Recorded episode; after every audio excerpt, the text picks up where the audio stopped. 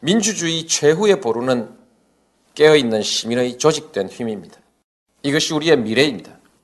사람 사는 세상 노무현 재단 깨어있는 시민들과 함께합니다. 국제 심포지움 매우 뜻깊은 행사라고 생각합니다. 세계 각국에서 오신 학자 그리고 전문가 여러분 모두 환영합니다. 저를 초청해 주신 한길의 통일문화재단과 부산시 관계자 여러분께 이제 감사를 드립니다. 오늘 와서 토지공사 사장님, 철도공사 사장님을 만나서 언뜻 이분들이 여기 뭐하러 오셨냐 이렇게 생각해 봤습니다. 미처 생각이 안 나서 여기 뭐하러 왔어요? 이렇게 질문을 했었는데 곰곰이 생각해 보니까 지금 그러니까 남북 협력의 맨 선봉에 서 있는 두 업체인 것 같습니다. 아마 그래서 어, 한길의 통일문화재단에서 각별히 아마 초청을 하고 또 후원도 요청했지 싶습니다만 음, 아주 뜻깊은 자리인 것 같습니다. 저는 오늘 그 이 심포지움 주제 그대로는 준비를 못하고 대체로 비슷한 주제로 어, 준비를 했습니다. 동북아시아의 평화와 번영이라는 주제로 어, 말씀을 드리려고 합니다. 평화와 번영의 동북아 시대는 참여정부가 추진해온 핵심적인 국정 목표의 하나입니다. 근데 왜 한반도가 아니고 동북아시아 평화이냐 이런 의문이 있습니다. 그것은 동북아시아의 평화와 번영이 한반도의 항구적인 평화와 번영에 밀접하게 연관되어 있기 때문입니다. 한반도의 분단과 전쟁은 냉전 체제의 산물이었습니다. 그런데 세계적인 냉전 체제는 해체되었지만 아직도 한반도는 분단의 굴레를 벗지 못하고 있습니다. 그것은 동북아시아의 냉전 체제가 아직 완전히 해소되지 않고 있기 때문이라고 말할 수도 있습니다. 동북아의 냉전 체제가 아직도 해소되지 않고 있는 것은 동북아의 냉전 구도가 보다 뿌리가 깊은 동북아의 대결 구도와 결합되어 있기 때문입니다. 동북아시아의 대결 구도는 냉전 체제보다 그 역사가 오래된 것입니다. 400년 전 임진왜란 이래 동북아시아는 동북아시아의 해양 세력과 대륙 세력은 지속적인 대립과 충돌을 반복해 왔습니다. 청일 전쟁, 러일 전쟁이 그 대표적인 사례입니다. 한반도의 분단은 그때부터 씨앗이 뿌려졌습니다. 그리고 상처는 아직도 아물지 않고 있습니다. 이처럼 한반도의 갈등과 대립은 한반도만의 문제가 아닙니다. 오랜 역사를 가진 동북아 대결 구도의 일부이고 또한 그것에 의해서 교정받아 왔습니다. 한반도의 평화가 정착되기 위해서는 동북아에 남아 있는 역사적, 이념적 갈등이 해소되고 새로운 협력의 질서가 만들어져야 합니다. 그래서 우리는 동북아 평화를 말하는 것입니다. 다음으로 왜 동아시아가 아니고 동북아인가? 이 점도 의문입니다. 현재 동남아시아는 아세안을 중심으로 해서 새로운 협력 질서를 형성해 가고 있습니다. 잘 가고 있습니다. 그에 반해서 동북아는 앞서 말씀드린 바와 같이 아직도 대결의 질서를 해소하지 못하고 있습니다. 경제적으로 군사적으로 압도적인 역량을 가진 동북아시아 3국이 화해와 협력의 질서를 형성하는데 성공하기 전에는 아세안에서 한중일 간의 각축은 심화될 것이고 이는 결국 동아시아 전체의 불안 요인이 될 수도 있습니다. 그런 점에서 동북아 공동체를 전제하지 않고 동아시아 공동체를 말하는 것은 좀 공허하다 싶습니다. 따라서 동아시아 공동체가 성공하려면 동북아시아 공동체가 먼저 성공하거나 적어도 병행해서 추진돼야 한다는 것입니다. 그것이 동아시아 전체의 번영과 결속에 기여하는 길이 될 것입니다. 여러분, 지금까지 저는 동북아 문제를 풀지 않고는 한반도 문제가 풀리지 않는다는 점을 말씀드렸습니다. 그러나 반대로 생각해 보면 거꾸로 생각해 보면 한반도 문제가 풀려야 동북아시아 문제도 풀릴 수 있습니다. 한반도에서의 대립과 긴장은 동북아 정세 여러 가지 대립과 긴장의 요인을 제공하고 있습니다. 북핵 문제, 미사일 문제, 주한 미군, 미사일 방어 체제 등이 한반도의 대결 상태에서 비롯됐거나 관련을 가지고 있습니다. 따라서 한반도의 냉전 체제가 계속되는 한 동북아시아의 대립과 긴장은 해소되기 어렵습니다. 그런 점에서 한반도 문제 해결은 평화와 번영의 동북아 시대를 여는 첫 걸음이 될 것입니다. 지금 한반도 문제는 핵 문제로 압축되어 있습니다. 핵 문제가 해결되면 나머지 문제들도 해결이 될 것입니다. 지금 북핵 문제는 본격적인 대화의 국면에 들어와 있습니다만 지금도 대화에 대해서 부정적인 견해를 말하고 있는 사람들이 있습니다. 어떻게든 깨져라 하고 바라는 사람들이 있는 것 같습니다. 북한을 믿을 수 없다는 것입니다. 그러나 이런 견해는 옳지 않습니다. 대화가 아닌 압력 수단으로는 북핵 문제는 풀리지 않을 것입니다. 북한은 북한 체제가 위협을 느꼈을 때 핵을 손에 잡았습니다. 안전 보장과 관계 정상화를 약속받았을 때 핵 포기를 약속했습니다. 약속의 이행에 대한 불안이 생겼을 때 다시 핵 프로그램 개발을 시도했습니다. 그리고 압력이 가중되었을 때 마침내 핵실험을 강행했습니다. 체제가 불안하거나 압력이 높을수록 사태는 더욱더 악화되어 온 것이 과거의 경험입니다. 결국 대화밖에는 다른 방법이 없습니다. 조금만 깊이 생각하면 누구라도 쉽게 알 수 있는 일입니다. 지난날 무력 행사의 가능성을 말하는 사람들이 있습니다만 아무래도 그것은 진심은 아닐 것입니다. 북한의 붕괴 가능성을 말하는 사람들이 있습니다. 그러나 그것은 이것은 근거 없는 기대에 지나지 않습니다. 만일 그런 일이 발생한다면 그것은 전쟁 이상의 큰 재앙이 될 것입니다. 그리고 그 재앙은 1차적으로 아니 고스란히 우리 한국의 부담이 될 것입니다. 정말 위험한 생각이 아닐 수 없습니다. 다행히 지금은 이런 말을 하는 사람이 없습니다만 아직도 대화의 무용성을 주장하는 사람들이 있고 언론에는 북한에 대하여 뚜렷한 근거도 없이 여러 가지 의혹과 불신을 제기하는 보도들이 끊이지 않고 있어서 지난날의 얘기를 한번 되짚어 본 것입니다. 북한과 미국은 핵 포기와 안전 보장, 관계 정상화라는 큰 틀에는 이미 합의를 했습니다. 그리고 일부 이행 절차에 관해서도 합의를 하고 이행에 들어갔습니다. 그러나 아직도 남은 문제가 있고 그 이행의 순서에 관해서는 서로 이견이 남아 있습니다. 서로 상대방이 할 일을 먼저 약속하고 이행하라는 것입니다. 서로 상대방을 믿을 수 없다는 것입니다. 한쪽이 먼저 약속하고 이행을 해버렸는데 상대방이 약속을 이행하지 않으면 곤란에 빠진다는 것입니다. 나는 쌍방이 실제 이상으로 상대방을 불신하고 있다고 생각합니다만 쌍방 간 불신이 너무 깊어서 어느 쪽도 설득할 방법이 마땅치 않습니다. 지난 4, 5년 내내 이것이 우리의 가장 큰 고민이었습니다. 다만 나는 이 점에 관해서 쌍방의 처지가 같지 않다는 점을 고려할 필요가 있다는 점을 말씀드리고 싶습니다.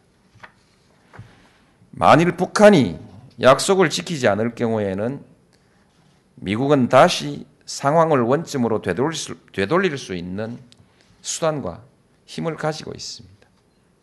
그러나 그 반대의 경우 북한은 다시 상황을 원점으로 돌리거나 새로운 압력 수단을 준비하는데 많은 시간과 노력이 필요하다는 것입니다. 북한 핵의 완전 폐기와 한반도 평화 체제를 위한 절차에 관해서도 마찬가지입니다. 한쪽은 선 평화 체제 후 핵 폐기를 주장하고 다른 한쪽은 선핵 폐기 후 평화 체제를 주장하고 있습니다. 그런데 이렇게 해서는 문제를 풀기가 정말 어려울 것입니다. 두 가지 모두 많은 시간이 걸리는 일이어서 그리고 복잡한 절차가 필요한 일이어서 어느 한쪽을 먼저 완전히 끝내고 다른 한쪽을 시작한다는 것은 현실적으로 어려운 일입니다. 이치로 보아서도 북핵 문제는 정전 체제와 관련된 것이기 때문에 두 가지는 따로 갈 수가 없는 것입니다. 두 가지는 동시에 진행돼야 합니다. 그리고 종착점에서 만나면 되는 것입니다. 다시 한번 강조하고 싶습니다. 순서를 가지고 싸우다가 대화를 깨버려서는 안 된다는 것입니다. 대화 말고는 다른 방법이 없습니다. 북한의 핵포기 의사는 확실합니다. 북한을 응징하거나 굴복시키려고 하지 않는다면 대화에 의한 해결은 가능한 것입니다. 다음으로 어, 남북 관계에 대해서 말씀을 드리겠습니다. 그동안 남북 관계 진전이나 지난달 남북 정상회담 결과에 대해서는 이미 잘 소개되었으므로 다시 설명드리지 않겠습니다. 북한이 핵실험을 강행했을 때 개성공단과 금강산 관광을 중단하라. 즉각 강경한 대응을 하라. 압력을 행사하라는 목소리가 높았습니다. 그러나 정부는 그렇게 하지 않았습니다. 북한과의 교류 협력은 양면성을 가지고 있습니다.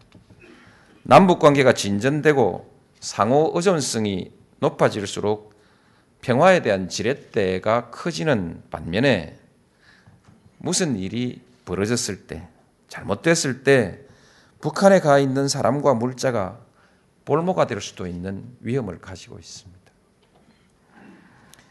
평화의 지렛대와 인질이라는 상반된 측면이 있는 것입니다.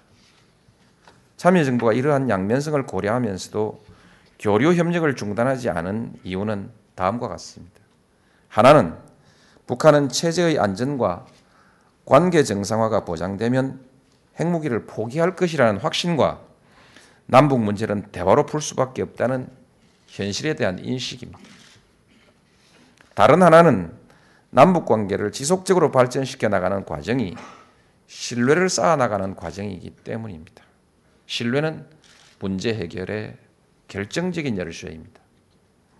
나는 남북 대화가 육자 회담의 성공을 촉진하고 육자 회담이 남북 대화를 진전시키는 선순환의 관계에 있다고 판단하고 있습니다. 남북 정상회담 이후에 많은 분들이 관심을 갖는 사안 중에 하나가 사자 정상선언입니다. 사자 정상선언을 하자는 이유는 간단합니다. 한반도 평화체제의 형성을 보다 확실한 흐름으로 굳혀서 북한이 조속히 핵 폐기를 이행할 수 있게 하자는 것입니다. 북핵 폐기와 평화협정의 과정은 많은 시간이 걸리는 그리고 복잡한 절차가 필요한 일입니다. 그래서 그 체결 과정도 순탄치만은 않을 것입니다. 미처 예측하지 못했던 많은 장애가 나타날 수 있습니다. 그러면 시간이 또 더 늦어질 것입니다. 사태가 악화될 수도 있습니다. 이런 사정에 비하면 부시 행정부가 가지고 있는 시간이 결코 충분하다고 할 수는 없습니다. 북핵 폐기와 평화협정을 시간에 늦지 않게 밀고 가기 위해서는 정상들의 선언으로 결정적인 이정표를 제시할 필요가 있습니다. 이렇게 하면 이 문제를 풀어가는 실무자들에게 강력한 메시지를 주게 될 것입니다. 그래야 가다가 어려운 일에 부닥치더라도 좌절하는 일 없이 결론에까지 이를 수 있을 것입니다. 평화협정이 체결되고 난 후에 선언을 하는 것은 그저 축배를 드는 것 이상 별 의미가 없는 일입니다. 종전선언이라는 선언이라는 명칭을 두고 그것은 평화 협정의 끝에 하는 것이 맞다. 아, 그러므로 협정 이전에 하지 않는 것은 맞지 않는다는 이런 논란이 있습니다. 한반도에서의 전쟁 종식과 평화 구축을 위한 정상선언이라면 그 취지만 명백하다면 그 명칭은 문제가 되지 않을 것입니다. 그 다음에 통일 비용에 관해서 한 말씀 드리겠습니다. 큰 부담이 될 것이라는 주장이 있습니다.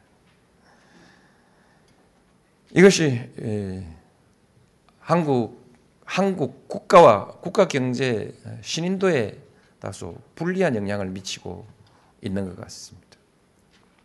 그런데 이 통일 비용이라는 주장은 독일 통일을 보고 그렇게 생각하는 것 같습니다. 저는 한반도에는 통일 비용이 없다. 이렇게 분명히 말씀드립니다.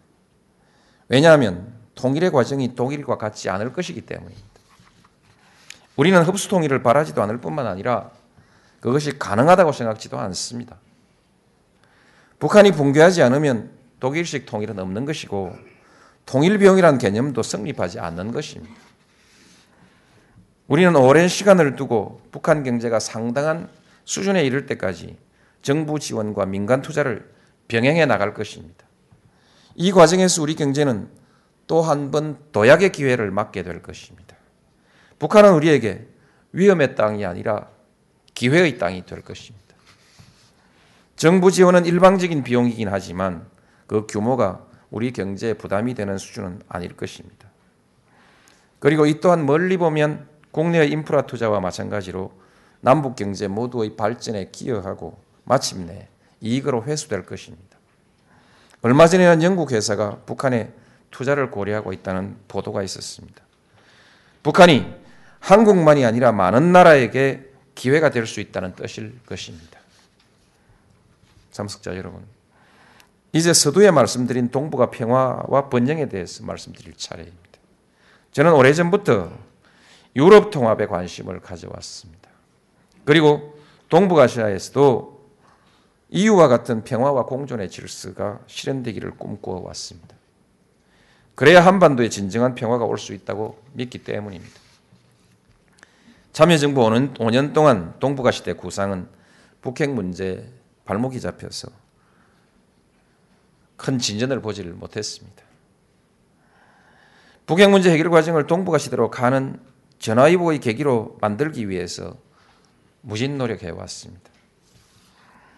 9.19 공동성명은 한반도 비핵화뿐만 아니라 북미 북일 관계 정상화, 한반도 평화체제 구축, 동북아 평화안보 체제 형성을 위한 조치들을 담고 있습니다. 말하자면 동북아 구상이 9.19 선언에 담겨 있습니다. 제대로만 실현된다면 동북아에서 60년 만에 냉전을 대체하는 새로운 평화 질서가 만들어질 수도 있을 것입니다.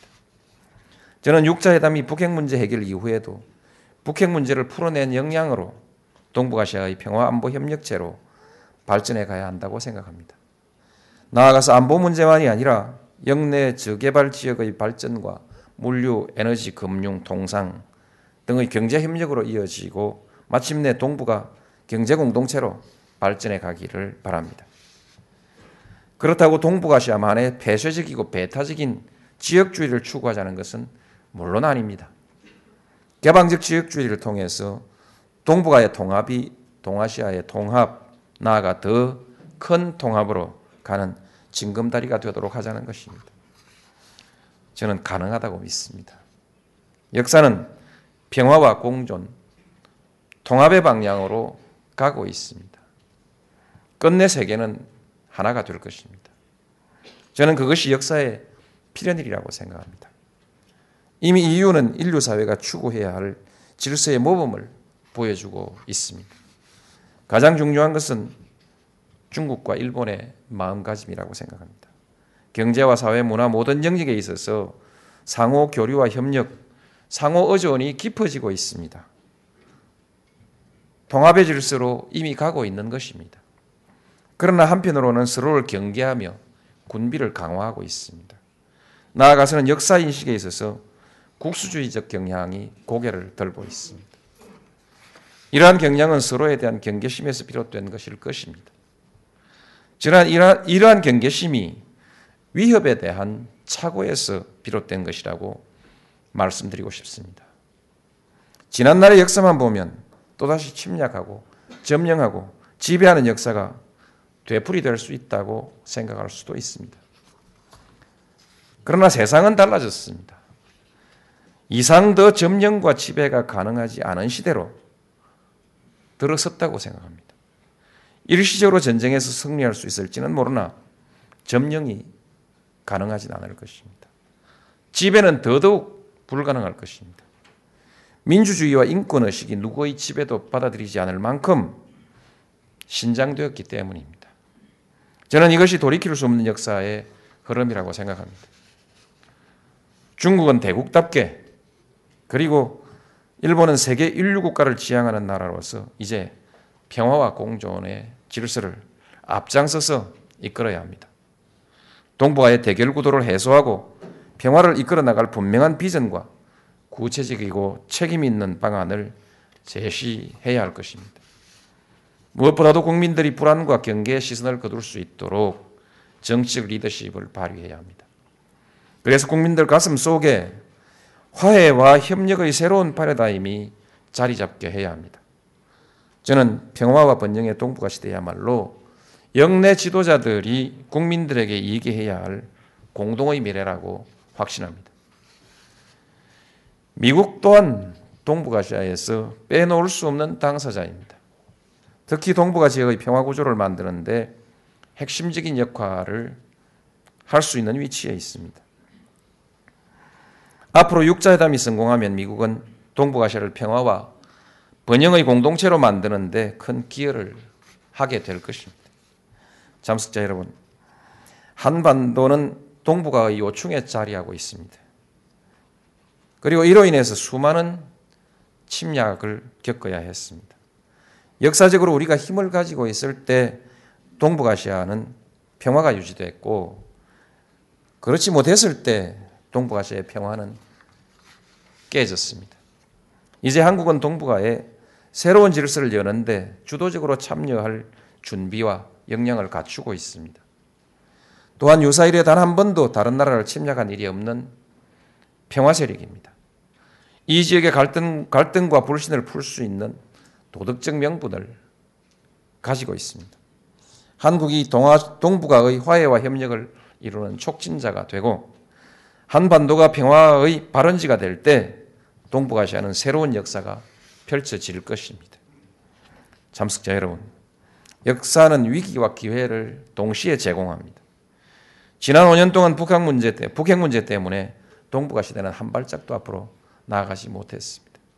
그러나 또한 핵 문제로 인해서 9.19 공동성명이 이루어졌고 우리는 그 안에 동북아 안보 협력에 관한 실마리를 담아 두었습니다.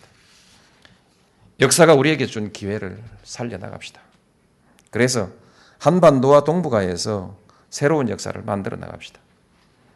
여러분, 감사합니다. 민주주의 최후의 보루는 깨어있는 시민의 조직된 힘입니다. 이것이 우리의 미래입니다. 사람 사는 세상 노무현 재단 깨어있는 시민들과 함께합니다.